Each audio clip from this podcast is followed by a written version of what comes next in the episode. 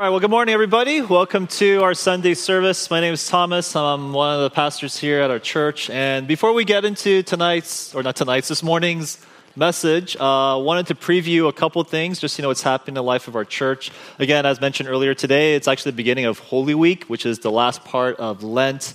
And Holy Week, if you don't know, uh, begins today, which is technically known as Palm Sunday. Um, but it's the way that churches all around the world that we uh, prepare for Easter, which is going to be next Sunday, and we want to reflect upon um, the death and resurrection of Jesus. And so, as mentioned earlier, we're going to be posting reflections on our social media page uh, each day. I, I, don't know if what you guys do right now when we post like those videos, but I really encourage you as a church to pause and take a moment to look at those videos. It's not going to be like the traditional like Jesus did this on Monday, Jesus on Tuesday, but instead we want to really uh, encourage our church equip our church to understand what the significance of Easter really is. And so each day we're going to post something. Also, uh, Good Friday, we have a Good Friday service that'll be coming up. And again, uh, we invite you all to come to that. Um, it's the one time for us as a church to gather and to be intentional on a Friday like this. And also, it's not going to be that traditional Good Friday service where we hear a message and we just kind of break bread together, but we actually want this to be a time to pause and invite you as members towards supper that day. Uh, but on Sunday, it's going to be our Easter Sunday service. And as mentioned earlier, we're going to have the celebration of Lord's Supper to continue to Easter, and we're going to eat lunch together and have a feast. And so hope you could stick around. And if you know anybody who's looking for a church that weekend, we'd love for them to join us. Uh, after that, we're actually going to be doing, a, it's going to be a, a month of uh, kind of reintroduce, reintroducing, reintroducing uh, this ordinance called baptism. Um, some of you, you are aware of what baptism, how our church views baptism. Some of you, you come from different churches that might have talked about it. But one thing that we want to do is reintroduce baptism to our church because it's been a while since we actually talked about baptism. And so what we're going to do is we want to kick that off with having a message about baptism. Uh, we also want to do a seminar for all of you who are Paedo Baptists or you've been baptized as babies and you want to talk about, well, what's the differences. We actually want to do a seminar about that for anyone who's interested in discussing that together. We also want to do a sign up for baptisms for anybody who has not been baptized but wish to be baptized. We're also going to have a baptism service. And one unique thing is it's not going to be after worship. We want to have it during worship. So that'll be interesting. Hopefully, Buena Park doesn't kick us out, but we're planning to do, do that, and that'll be awesome. And then afterwards, uh, we hope from now till the end of June, all the way summer, uh, we're going to be going through our next sermon series through the letter of James. And so if Genesis felt very big picture and story wise, like it just looked like a, a big story to like reflect about. James is very practical, very uh, rebuking, and look forward to going through that. But that's kind of what's ahead, just to let you know what our church is going through. Uh, today, though, uh, we've been going through for about two months uh, through a series in Genesis chapter 37 to 50. Um, it's through the story of Joseph, and today we reach the end, Genesis 50. It's not just the end of Joseph's story, but this is actually the end of the entire book of Genesis. And we're going to be looking at uh, verses 15 to 26. And at our church, one thing we like to do is we like to remind ourselves that we don't worship a God who's dead, but we believe he's alive and he is speaking to us now. And so if you guys have your Bibles, your programs, we all rise together. And as we read this, uh, let's really ask the Lord to stir in our hearts through his word as he speaks to us, starting verse 15, this last passage in Genesis. So, starting verse 15, this is what it says in Genesis 50. When Joseph's brothers saw that their father was dead, they said to one another, If Joseph is holding a grudge to Joseph, before he died, your father gave a command. Say this to Joseph Please forgive your brother's transgression and their sin, the suffering they caused you. Therefore, please forgive the transgression of the servants of the God of your father. Joseph wept when their message came to him. His brothers also came to him, bowed down before him, and said, We are your slaves. But Joseph said to them, Don't be afraid. Am I in the place of God? You planned evil against me. God planned it for good to bring about the present result, the survival of many people. Therefore, don't be afraid. I will take care of you and your children. And he comforted them and spoke kindly to them. Joseph and his father's family remained in Egypt. Joseph lived 110 years. He saw Ephraim's son to the third generation. The son of Manasseh's son, Machir, was recognized by Joseph. Joseph said to his brothers, I am about to die, but God will certainly come to your aid and bring you up from this land to the land that he swore to give Abraham, Isaac, and Jacob. And so Joseph made the sons of Israel take an oath. When God comes to your aid, you are to carry my bones up from here. Joseph died at the age of 110. They embalmed him in place and placed him in a coffin in Egypt. This is reading of God's word. Let me pray for us before we begin. Lord, as we prepare for this Easter season, may today's message through the final chapter in Genesis speak and stir into our hearts and to be able to be renewed in our minds and to be able to prepare our hearts for what you have to say for us this week, this day, and for us to just be able to walk with you and since you are walking with us. We pray this all in your son's name. Amen. You may be seated. If you're born in the 1950s or the 1980s or even, or even the 1990s, um, you'll notice that the commercials back then, they look a lot different than the commercials today. Uh, the typical commercial or advertisement looks something like this. It gives lots of words, right? Lots of words. Because back then, the philosophy was they want to explain to you the ingredients of a Coca Cola, the technical details of a, of a video recorder, or the, the power of a computer to convince you to purchase this item. And so when you look at that, you go, oh, yeah, you know, I could see how it would be helpful to learn what the ingredients are of Coke or the details of this camcorder or this computer to convince me to potentially buy it. Uh, but we know that today that philosophy is really different. No one does this anymore. This is what advertisements look like now. Uh, that Coke advertisement, if you don't know anything about Coke, all you see is two people drinking it and they look happy because they're trying to show like oh this is what coke does when you have it. When you actually get a coke it brings people together. It makes you happy. They don't you don't know anything about that camera. You know the details the specs except the fact that oh it looks nice. The, the image is clear and sharp.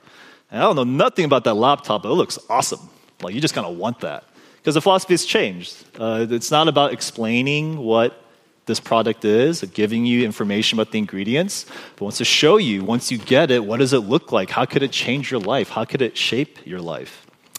And the reason I bring that up is because that's exactly what Genesis is trying to do for the past few weeks in the story of Joseph. As mentioned earlier, the book of Genesis, the first book in the Bible, the whole premise of chapter 1 to 11 is the idea that we have a problem. That's called sin, and that's the reason why there's so much brokenness in the world and our lives. And that's why, uh, generally, to below 36, we see that God, He makes a promise. This promise to Abraham to bless him and to use his family to bless all the nations. And then, lastly, in the story that we've been looking at in the past few weeks, Genesis 37 to 50, God has a picture to show you what happens when God's promise is playing out in your life. What does it look like? And Joseph's life is supposed to be a picture of that. By the way, I'm going to miss this. We, you guys seen this so many times. If you remember anything about Genesis, you'll remember these three blocks, right? These three blue blocks that we repeat over and over again the problem, the promise, the picture. Um, and what's interesting is when you see this picture of what happens when God's redeeming plan, his covenant, whatever you want to call it, when it enters into your life, what does it look like? And we see that in the story of Joseph. It doesn't look like a bunch of answers where God tells you, this is why I'm doing all these things. But instead, what we see is God takes you on a journey. It's a journey where God often is silent, where there's all these seeming coincidences. But at the end of that journey, what God promises to the world, to Joseph, and for us is that this God, He's going to overcome whatever evil is in this world with good. The ultimate promise is all the evil and brokenness and suffering that is in this world that we brought upon ourselves, God's going to use all that for goodness ultimately. But the question is, well, what does it look like for us? Like, what, how does this actually play out for God to overcome evil with good? Like, what's the end goal? What we kind of saw like the process of it, but what's like the final picture of that? And what we're going to see in this last story, this last part of Joseph's life, is we're going to see this, this end goal. We're going to see this picture of this is how God overcomes evil with good in these particular areas of Joseph's life. And by looking how God overcomes evil with good in these particular areas of Joseph's life, we can get a glimpse of how God will overcome evil with good in our lives. So, with that being said, what are the areas in Joseph's life and our lives where God's going to overcome evil with good? And here are the three. Number one, God overcomes evil with good in our relationships. Secondly, God overcomes evil with good in our pain. And lastly, God overcomes evil with good in our future hope. So in our in our relationships, and by the way, we have to do something for that to happen. So we'll talk about that. In our pain, we have to see what God does with our pain. And lastly, our future hope. Let's wait and see what God brings for that. So first, God overcomes evil with good. Jacob in chapter 49, their father, Joseph's dad, he's old and he blesses all of his children. Remember last week, he blesses Judah for some reason with the scepter and the kingdom. And then Jacob, he's so old, he, eventually passes away. The family, they bury Jacob in the land of Canaan, which is super far. And then they all travel back to Egypt. It's Joseph now, it's his brothers, it's all their wives and kids and so forth. And the brothers, after they come back to Egypt, we find out that they are freaked out. Look at verse 15, what happens. When Joseph's brothers saw that their father was dead, they said to one another, If Joseph is holding a grudge against us, he will certainly repay us for all the suffering that we caused him. Joseph's brothers, they are scared because they remember that, man, we, we jacked Joseph. Joseph, as a kid, we were resentful towards him. We sent him off as a slave. Joseph was in prison because of the brothers for over 20 years. And what's interesting is uh, Joseph, he actually forgave them. If you were there a few weeks ago, we saw in chapter 45, Joseph reconciled his brothers. Remember, he's like, I'm your brother, and they all hugged. Uh, but you know when that was, chapter 45 to now, chapter 50? 17 years ago. 17 years has passed from the reconciliation to their father passing away. And so the brothers, they're now all freaked out because they're thinking, what if Joseph, he's actually was only nice to us because our dad was still alive? You ever saw The Godfather Part 2? Uh, there's, if you guys don't know that, that movie, it's best movie. You got to watch it.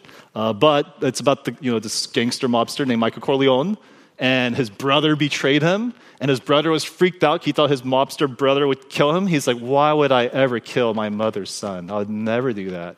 But then a few years later, the, the mom died, and that's when he whacked him because he didn't want to kill his brother and grieve his aging mother. So he waited till his mom died, and then he killed his brother who betrayed him. And that's kind of what the brothers are thinking here. The brothers are like, oh my gosh, Joseph was really nice to us, but what if he was only doing that because he didn't want to grieve our elderly father? And now that he died, is he going to jack us? Now that begs a question. I can understand why Michael Corleone's brother freak, be freaked out because you know they're mobsters. That's what mobsters do. But why are the brothers so scared of Joseph? And I think the guess I could make is that it's because the brothers they are so used to vengeance in their family. This is what they did. Joseph, the way that the family worked, the, fam- the, all that they're used to, it's so broken, it's so messed up that when you do something wrong, they are used to the idea of retribution, of anger, of getting each other back. I knew a dating couple where whenever they would get into a, a fight, uh, the girlfriend thought that, oh, it's, we're fighting right now, I guess it's over. Thank you for this relationship. And she thought that he was going to break up with her. And he's like, why do you keep doing that? No, we're just fighting. Like, it's normal. And the reason why she thought that was because every time I fought with somebody in the past, we always just broke up. And so it was weird for her that you could fight and still be a couple. And so she had to learn because all she was used to was fighting equals breakups. That's kind of what the brothers were thinking. Whenever you do something bad, something bad's going to happen because it's, it's, it's, it's just conflict in their family. But notice that because they were anticipating vengeance from Joseph, they, they had a plan where they're going to trick their brother. Verse 16, look what it says. So they sent this message to Joseph Before he died, your father gave a command say this to Joseph, transgression of the servants of the God of your father. So notice that Joseph's brothers, by the way, uh, Jacob never said this. We don't see anywhere in the Bible where Jacob told them, please forgive your brothers. That's never there. Most likely what's going on is, again, they're freaked out. They make up a story to try to get, trick their brother to forgive them. And they're trying to, in other words, get their brother to see that, oh, you know what dad's last word was to you? Be, your daddy says, be nice to your brothers after he dies. And Joseph, when he hears this, how does he respond? Not anger, not confusion or suspicion. But verse 17, look what it says Joseph wept. For some reason, he got emotional about this. And I think, and the reason why scholars think he got emotional is because for the past 17 years, Joseph was taking care of his family. He was caring for them in Egypt. He forgave them. And yet, the relationship, it was still broken. They still weren't good. And that grieved Joseph. I remember I had a friend where we were close friends. And all of a sudden, he was going through this weird, dark season. He started ghosting me, where I'd message him, I'd text him, no reply. I wish him happy birthday, no reply. It was my birthday, no text from him. I'm like, what is going on? And so I just text him every once in a while. I ask people, what's going on with this guy? No one knew. He ghosted everybody apparently. And then finally, like five months later, he like texted me going, hey bro, how you doing? I'm like, how am I doing? Like, what's going on? Like, I've been texting for these past like however many months. We should meet up. And so we met up and, you know, I confronted him going, hey, what's going on, man? And he was really like apologetic. He's, I'm so sorry. Like, I was just going through a tough season. I ghosted everybody. It's nothing personal. And so I was like, it's all good. Just, you know, just don't do that again. If I text you, just be a homie and just say, hey, uh, what's up? I'm busy right now. And it's no problem. He was like, yeah, no problem. My bad, man. I was like, good, no problem. We all, we reconciled. Later on, text him again, doesn't text me back, ghosted me again. How would you feel if you had a relationship like that? Or somebody who wronged you, and you try to reach out to them and forgive them, and they wrong you again, what would you do? If you're like me, you just kind of roll your eyes at them, going, that guy. Or you be really passive aggressive and you like unfollow them on social media. Or you mute them on social media so that you don't have to see their stories anymore. Or you just kind of have like this distant relationship with them. That's how we naturally respond, right? But Joseph, he does something that's very counterintuitive to how the human heart responds, where, he's, where we see him in this evil that's going on with their brother and his relationship with them. It's overcome with goodness by practicing something that's so hard yet so simple, something called forgiveness. Look what Joseph, uh, he's, he forgives his brother. He embraces them. He comforts them. In verse 21, it says, Don't be afraid.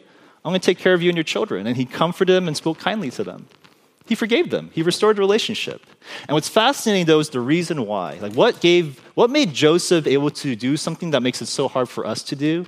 And we see it in verse 19 is a very kind of strange passage when you think about it. It says in verse 19, but Joseph said to them, Do not be afraid. Am I in the place of God? I have yet to hear anybody say this to me. Tom, I forgive you. You know why? Am I in the place of God? Like, what does that mean? And why does Joseph say this? John Lin, he's a pastor out in New York, and he's, I, I liked his observations where he was saying Joseph is actually touching upon something very uh, deep about the human heart that we don't even recognize, but it's oftentimes in us, which is that human beings, we cannot help but put ourselves oftentimes in the place of God, and that causes a lot of our problems. Uh, for example, worry. A lot of us here are worried about different things in life, but why are you worried? And if you think about it, worry arises in our hearts when hardships arise for you, and you think you know what the resolution is, but the resolution is not happening according to your schedule. For example, you're worried because you, you, you want a job.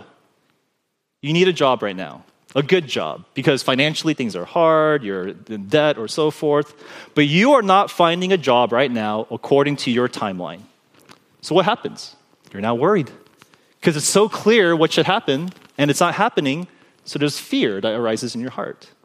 Or some of you, you want to get married, ideally before the age of 40 or before 50, and sometime around there, you want that. But now it's been a long time and you have not found the ideal spouse. And for you, as you get older and older and you see all these other people getting married around you, around, according to the timeline you want to get married, what happens? You worry. You're worrying right now. But do you realize why you worry? You've taken God's place, where you have a plan in your life, you have a schedule and all the steps to get there, and it's not happening. And so it's freaking you out. Now let's reverse that. Let's take another step and not talk about worry, but what about your anger? When people wrong you, why is it so hard to be cool with them? For a lot of us, it's because they can't get away with it. They have to learn their lesson before we could be good. If I forgive them right now make things all good, then how do I know they're not going to do it again? You see, we have all these different thoughts of what needs to happen in our relationships because if we go deep, deep down, we're doing what Joseph learned we shouldn't do, which is we take the place of God, where we know what's right, we know what's good, what's evil, and what happens when we have that mentality, there's this cycle of vengeance that just takes place in our relationships. And Genesis kind of catches on to this. That's why all the relationships in Genesis before Joseph, you always see people in conflict with each other. Cain and Abel, brothers, fight each other. One conflict. This is the cycle of sin that's the cycle. But Joseph, even though he went through the most suffering of all the brothers, Joseph breaks the cycle. The cycle of vengeance that is so common in the human heart and he breaks it by practicing forgiveness. What enabled Joseph to forgive? It wasn't because he's just this righteous person who just was born righteous or his parents taught him well. But remember, God took Joseph on a journey these past two months that we looked at. There was a journey that Joseph went on, and rec- through that journey, he recognized something. He's not God. Because no way could Joseph have planned out this life of his that would lead him to this place that he is in chapter 50 it humbled him to realize that he is not God, God is God, and that's actually the right way to look at the world. Does any of this relate to you? Do you have any relational issues in your life right now where you feel like, you know, I know best. I know when to make things cool because it's not, it's not the right time right now? Let me go back to that friend who ghosted me two times. Uh, you know, that friend, if he came to me right now and said, Hey, I'm so sorry, I'd actually be like, It's cool, man. Oh, when I think about him, I don't get bothered. I, it's more like that guy. That's kind of, it's kind of an annoyance, but literally, all we need is one conversation and we'd be cool. You know why? Because that guy, uh, his life is pretty messed up right now. Like when I hear about him, like he's not doing well, his marriage is not doing well, life with kids is not doing well. All the he ghosted everybody, so all those people they all hate him. And so I'm like, man, all these people hate him. okay, I feel kind of bad for the guy. And so if he came to me and we had reconciliation, it's all good. It's totally fine. I have another friend, similar thing, also similar like issues with ghosting. Man, why do people ghost me? But anyways, it's a similar thing going on. And when I think about that person, it's actually kind of hard to be happy for them or to even want to meet with them and have forgiveness. You know why? Because that person, he's doing well. Like his, life, his marriage is awesome, his kids are awesome, everybody around him loves him. They're like, man, he's awesome, he's doing really well. And so now when I think about them, I'm like, you know, that person, that fool didn't learn anything. He needs to pay. He needs to like learn that what he does is not good. And so I could imagine if I ever, you know, we had a moment of reconciliation, I'm like, you gotta say, you have to see it, dude. You have to know that you really understood what's going on. Now, what's the difference between these two individuals? They're both doing the same thing, but the difference is I am determining what they need before things are good. Because the first person, man, he has enough vengeance. Like his cup is full. Vengeance just got poured upon him from everybody. Dude, I feel sorry for the guy. But this second person, dude, his cup is empty. He needs more vengeance in his life. And I'll gladly give it to him before things could ever be good. What am I doing? I am putting myself in the place of God. I am determining what needs to happen before I could offer this idea of forgiveness. I am continuing the cycle of vengeance that we see began in the book of Genesis, and I'm living this out today, and a lot of us, we're doing the same thing. There are messed up relationships in your life where you feel it's all good. You know, they didn't learn their lesson. If they said sorry, okay, but you're just kind of now, until they do that, your vengeance is being expressed to them. And it's not in this proactive way, but it's through your silence, it's through your unfollowing on social media, it's through gossip or through slander. But Joseph, his journey taught him that, you know, when you journey with God, you realize the worst thing you could ever do is presume to sit in the place of God. Because the more you try to be like God, the less you actually become like Him. The more you try to sit in His place, the less you reflect who God is. Because you're not meant to be God. You're not meant to make those types of choices. But the more you give up control, the more you let go of your need to let life happen a certain way, that's when you become more like the Son of God. Remember, Jesus Christ, he was declared a Son of God, the most perfect human being, but yet when he walked in this earth, he did not try to unleash, have control, and make sure he had his power was known and vengeance displayed. But what did Jesus do? He did not seek equality with God as something to be grasped, but he let it go.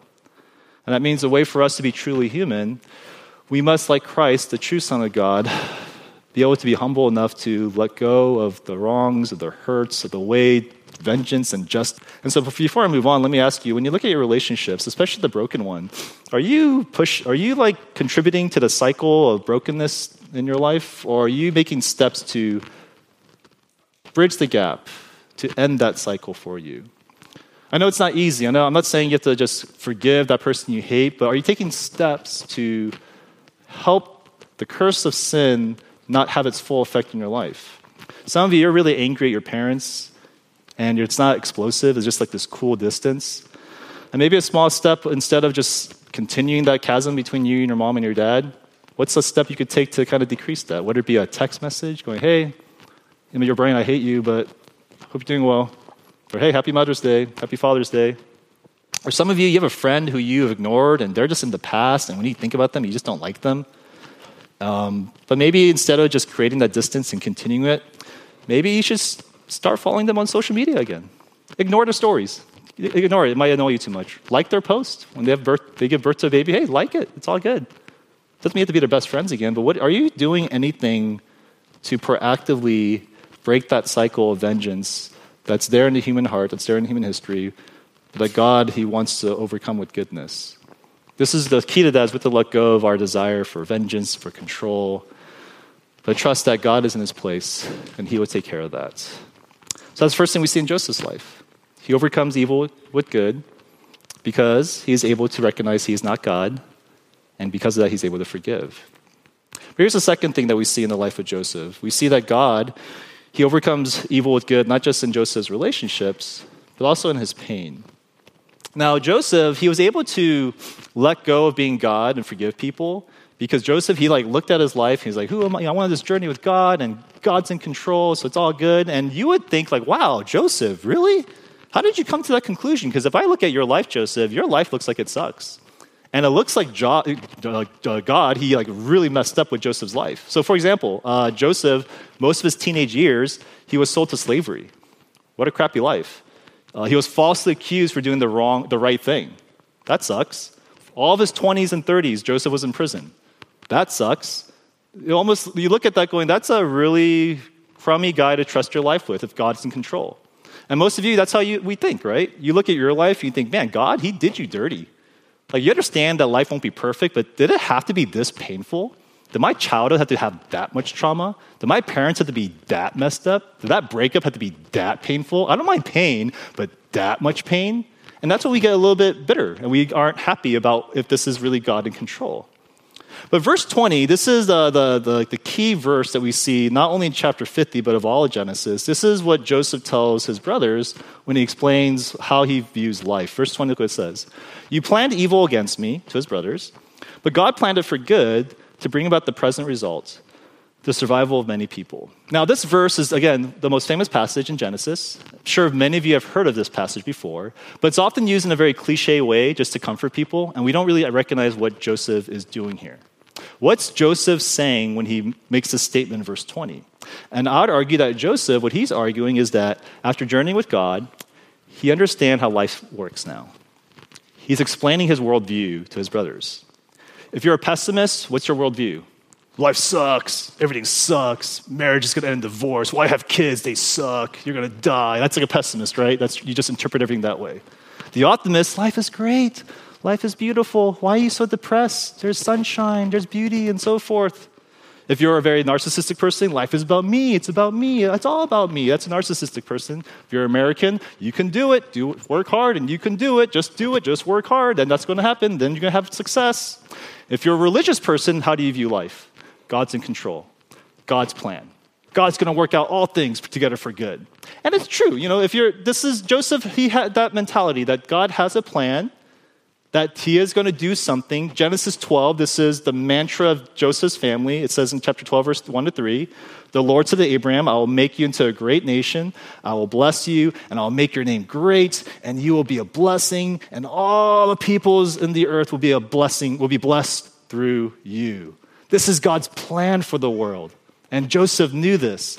And yet, if this is what's happening, why is there so much sin and brokenness? And even in Genesis by itself, there is so much sin in this story.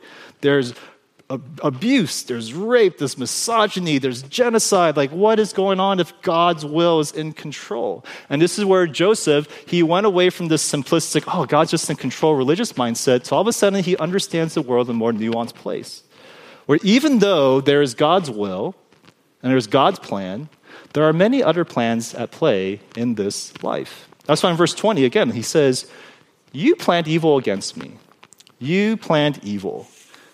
And that's at odds with God's plan, but that explains why there's so much messed upness and so much brokenness here. Let me put it a different way. When you look at the world, why is there, like, what's going on? Like, wh- who controls the world? Like, what's happening? And the way the Bible explains it, there's at least four different plans going on at the same time. Okay? Here's the first plan. You have God's plan. God has a plan to bless, his, to bless the world, to redeem it, to bring healing and forgiveness. That's God's plan. And again, amen to that. But why is there so much evil? Why is there so much suffering? Why so much pain? That's because there's another plan going on. There's our plans.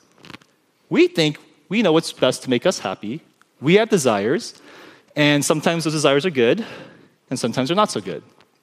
And what makes it worse is we don't just have our plans, but here's a third plan going on other people's plans. If you want to know what that looks like? Just get married. You'll see two plans clashing. Other people have plans, what makes them happy. Sometimes it's good, sometimes it's not good. And then the final one is what the Bible describes as Satan, the rulers, and the authorities, where there's a spiritual world out there that's at war with God, and they're also influencing the world with their plan. Now, this is how the world works different plans at work God's plan, your plans, people's plans, Satan's plans. And the most troubling thing is you have no idea which one is taking place right now in your current moment. So, for example, you lose your job. And let's pretend the only idea you have, the only plan that's working in your brain is God's plan. You go, you know, I lost my job, but this is all part of God's plan. Because who knows, there's a greater job that's awaiting me, and that's why I lost this job, and you're comforted. Maybe. But maybe you just suck. Maybe it's like, you know, you had a plan of how to work and how you're going to do your, your habits and, you know, your work schedule, but it's not a good plan, and that's why you got fired, because it's you, bro. Or maybe it's someone else's plan taking place, and that's why you got fired. Your boss hates you, and you never knew it. And that's why he got you fired. You don't know. Or maybe you're going through a slump right now in life, and there's something demonic happening where it's like, let me beat you down even more. And so you lose your job. You don't know. It's really confusing.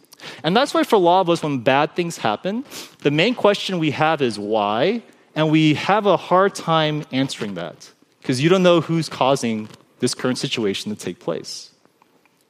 But could it be that maybe we are asking the wrong question?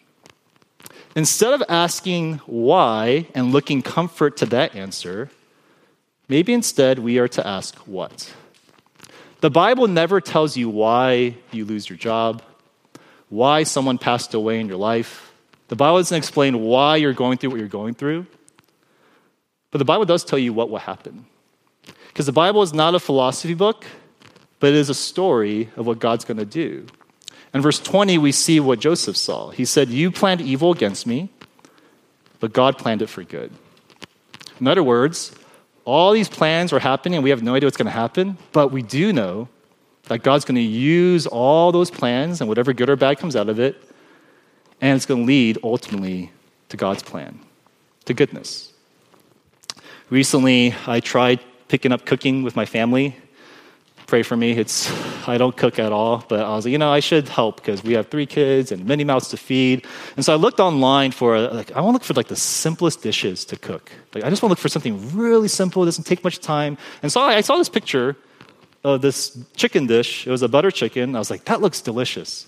And it's part of this list of like the 20 easiest recipes. So I was like, dude, let's let's try it.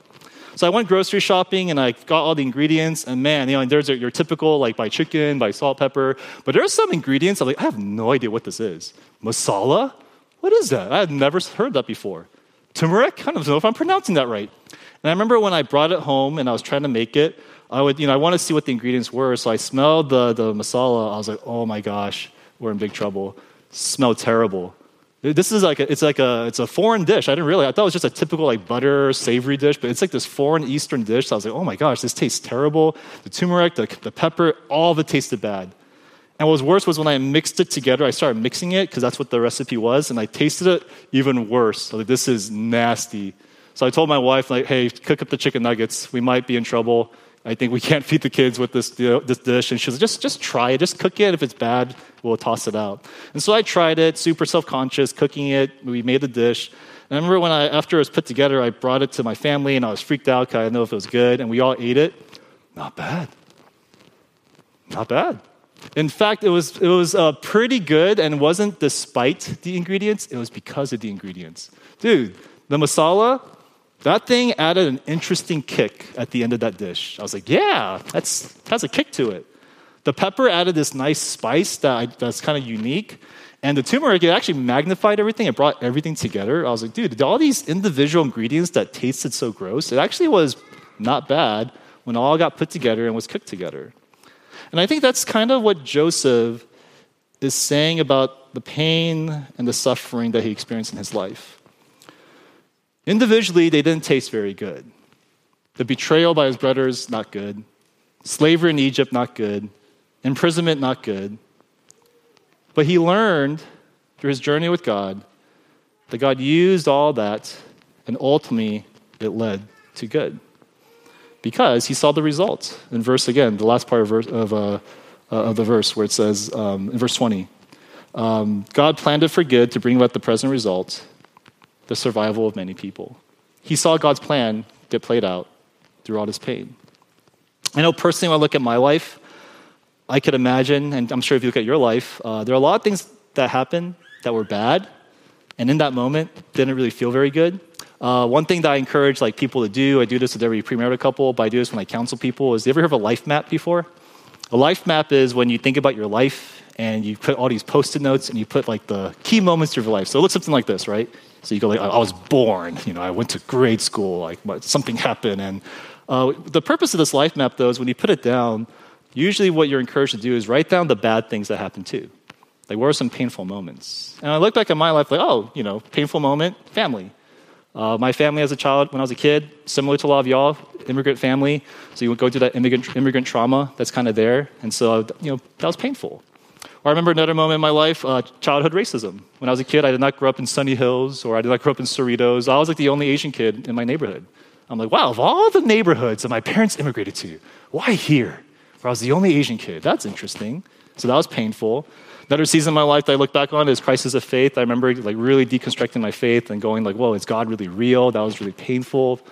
Then I had another season of my life where I had a serious uh, season of depression uh, where it was really hard to just function in life. Another season in life where I look back on early marriage. Some of you might have heard that, where marriage was really hard, and that was a dark season in my life. Another season in my life was church, where there's a lot of church stuff, and it was like, it's coming.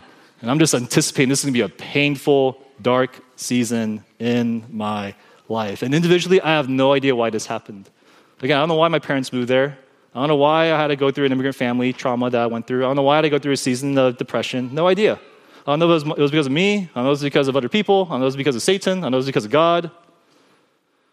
But I do know this. I may not know why, but all of it, it's formed me into a certain type of person. And it's going to mix together, and it's either going to make me really bitter or God's going to use, use all that to make me into a blessing. And it's your choice. It's your choice. I know I look at this, it's very easy for me to look at this and be very bitter. Like when I see people who grew up in Sunny Hills, I'm like, good for you, man. I wish I had that. I, I could become very bitter. Or I could realize, you know, if there's not everyone goes through that majority feeling where you're part of the majority crowd, and those of you who are not part of that, I just empathize with you. I get it. People who went through not the most beautiful marriage, but your marriage was rough, I'm like, dude, I get it. Come see me for counseling. I'll empathize. Those of you who like had bad church experiences, I just empathize with you. I'm like, dude, I get it. Yeah, church can be hard and painful. Those of you who go through mental health crisis or depression, I'm like, dude, I get it. Like, I don't judge you. I, I totally understand how hard that is, and people don't get it. And I look at all that, I'm like, you know, at the very most, I could sense God is using all those painful moments to form me to be a certain way and to be a certain person. But at the very least, even if I don't see that, there is one thing I do know, which is God has something to say about all those painful moments that I experienced and that you experience. Even though I had a painful childhood, there's a promise that one day no child will ever experience any type of pain. All that suffering, all the racism that's there, you're not going to see that anymore one day. One day, that struggle of faith that you might experience in your life, it will be replaced by sight. That's a promise that's there.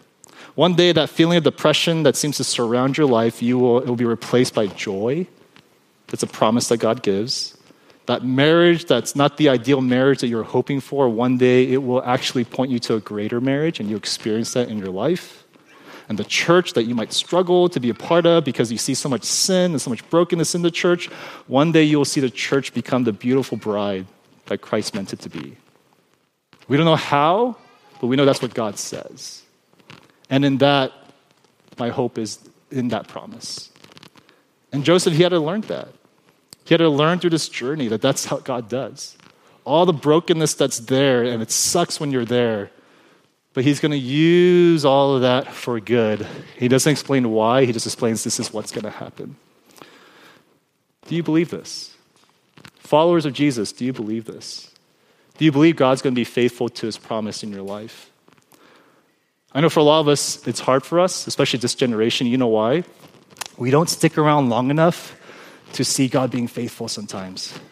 You know what the average lifespan of a marriage is today? Seven years. The average marriage lasts seven years. And when you stick around for seven years, it's really hard to see how is God faithful. You know what the average career is in a job? Like, how long does the average person work for at a company? Two years. Two years is the average year. So if you went through a crappy two years, man, you're just thinking that was a crappy two years. Can you just move on? You know how the average stay at a city or in a church is? I have no idea, but it's probably really short. It's really short. Because we bail when pain happens.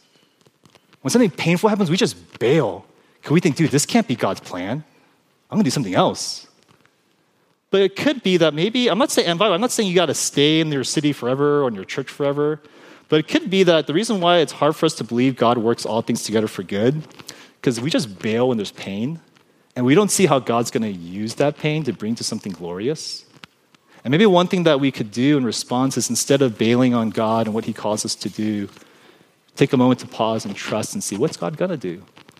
Because life, God never promises life will not be painful. In fact, He says the opposite. You will experience more pain if you follow me. But He does promise, no matter what, He's going to use that pain to do something glorious. That's what Joseph realized, and that's what the story teaches us as well. But even for our future hope. And the end of the story of Joseph, it's really interesting. We see this final picture in Genesis 37 to 50. And if you pay attention really carefully, um, the author is trying to subtly tell us that all the curses of Genesis 3, all the bad things, they're being reversed right now. So, for example, uh, the, the curse was, or the blessed, God told Adam and Eve, be fruitful, multiply. But there's a curse now, and so there's childbearing be hard, and you're, you're, not, you're not seeing a lot of people being fruitful. But what you see in Genesis 47 is all of a sudden this reversal of that, where you see all this fruit happening. Verse chapter 47 says this Israel settled in the land of Egypt, in the region of Goshen. They acquired property in it, and it became fruitful and very numerous. All these kids are all of a sudden coming. It's like, wow, God's multiplying. There's also this promise in Adam and Eve where you're going to have dominion over the earth, but then the curse, there's like thorns and thistles, it's going to be hard. But then what we see, what do we see happen to Joseph? He becomes, he has dominion. He becomes the right hand of Pharaoh. Chapter 41 of Genesis. Pharaoh removed his signet ring from his hand and he put it on Joseph's hand and clothed him in fine linen garments and he placed that gold chain around his neck. Wow, there's royalty. And this would be a great conclusion to Genesis if it happened not just with Joseph's family, but to all of us. Right now, this is just Joseph's family. And instead, we see, and not only that, but we also see the curse, it's not over because Joseph, what happens with the story? He dies. Death is still looming. Look what it says in verse 24 to 26. Joseph said to his brothers, I am about to die, but God will certainly come to your aid and bring you up from this land and to the land he swore he gave to Abraham, Isaac, and Jacob. And so Joseph made the sons of Israel take an oath. When God comes to your aid, you are to carry my bones from here. And Joseph died at the age of 110. And here's the last verse of Genesis. And they embalmed him and placed him in a coffin in Egypt. Man, what a, what a downer. Genesis 1 is an awesome verse. In the beginning, God created heaven and earth. At the end, Joseph's in the coffin. It's like, man, what a downer. The reason why the story ends this way is it's meant, it's meant to make us anticipate something. Joseph, he tells his brothers, We're in Egypt right now, but when I die, take my bones and take it to the land of Canaan, which is really far. Because Joseph, he believes that there's still another promise that's wait, waited to be fulfilled. Yes, they are multiplying. Yes, they're becoming a royal nation. But Joseph, he says, there's one more death. But take my bones to the land of Canaan, because he is waiting something that God promises to do eternal life, resurrection. And that's why we don't look at the Joseph story going, this is the end. But as we've talked about the past few weeks, we anticipate there's a greater Joseph who's meant to come for all of us. See, Joseph, through his journey, he was able to forgive his brothers. But Jesus Christ, the greater Joseph, through his journey, he forgave everybody, all of humanity who comes before him. By dying on the cross, Jesus does not unleash God's vengeance upon us, but he takes upon the vengeance himself. Joseph, he saw through his pain that he would save many people from famine, but Jesus, through his pain, would save many people from death and hell. And Joseph, he trusted that one day his body will resurrect and his bones will rise in the land of Canaan. But Jesus, when he came, the resurrection already began. his body rose, no bone was broken. And that's why this Easter, we take a moment to pause and to remember Jesus rose from the dead. Death does not have the final word, but there's more to our story that is to come. And so, as a church, what should our practice be in light of this passage? Very simple. This upcoming week, as your week is rough and as you go through different pain and the normalcy of life, would you reflect upon Holy Week? Daily reflections, Good Friday, Easter Sunday, that there is more to your story than the pain and suffering you are going through. There is resurrection, there is eternal life, there is Jesus, a greater Joseph who is yet to come. And so, as I invite the praise team up, can I invite us right now to take a moment to pause? And as we end and conclude the story of Joseph, maybe for some of us here, as we see what does God, what does it look like for God to work His plan of redemption in my life? For some of you, it might be, man, it's the relationship. This is to. I haven't practiced forgiveness, whatever it might be. Maybe there might be something there for you to reflect upon and to confess. For others of us, it might be there's pain in your life that you experience now or even the past that still brings you down, and it's hard to see how any goodness could come out of that. And maybe at this moment we just profess to God. We don't understand what's happening, but we are hoping that God can give us strength to trust that God is, understands what's happening. Or maybe for some of us here, for a lot of us, it's hard to really have a sense of future hope because life looks bleak. But maybe for us, it's this Easter season to pay attention to the, what God has, has done already through Jesus Christ and what he promises to do to all those who are in Christ Jesus. So, wherever you're at, can we take a moment to pause, to reflect, to profess, confess, and to share with God with what's in our heart? And then afterwards, I'll close us all together in prayer. So, let's take a moment to pause and pray in response, and I'll pray for us.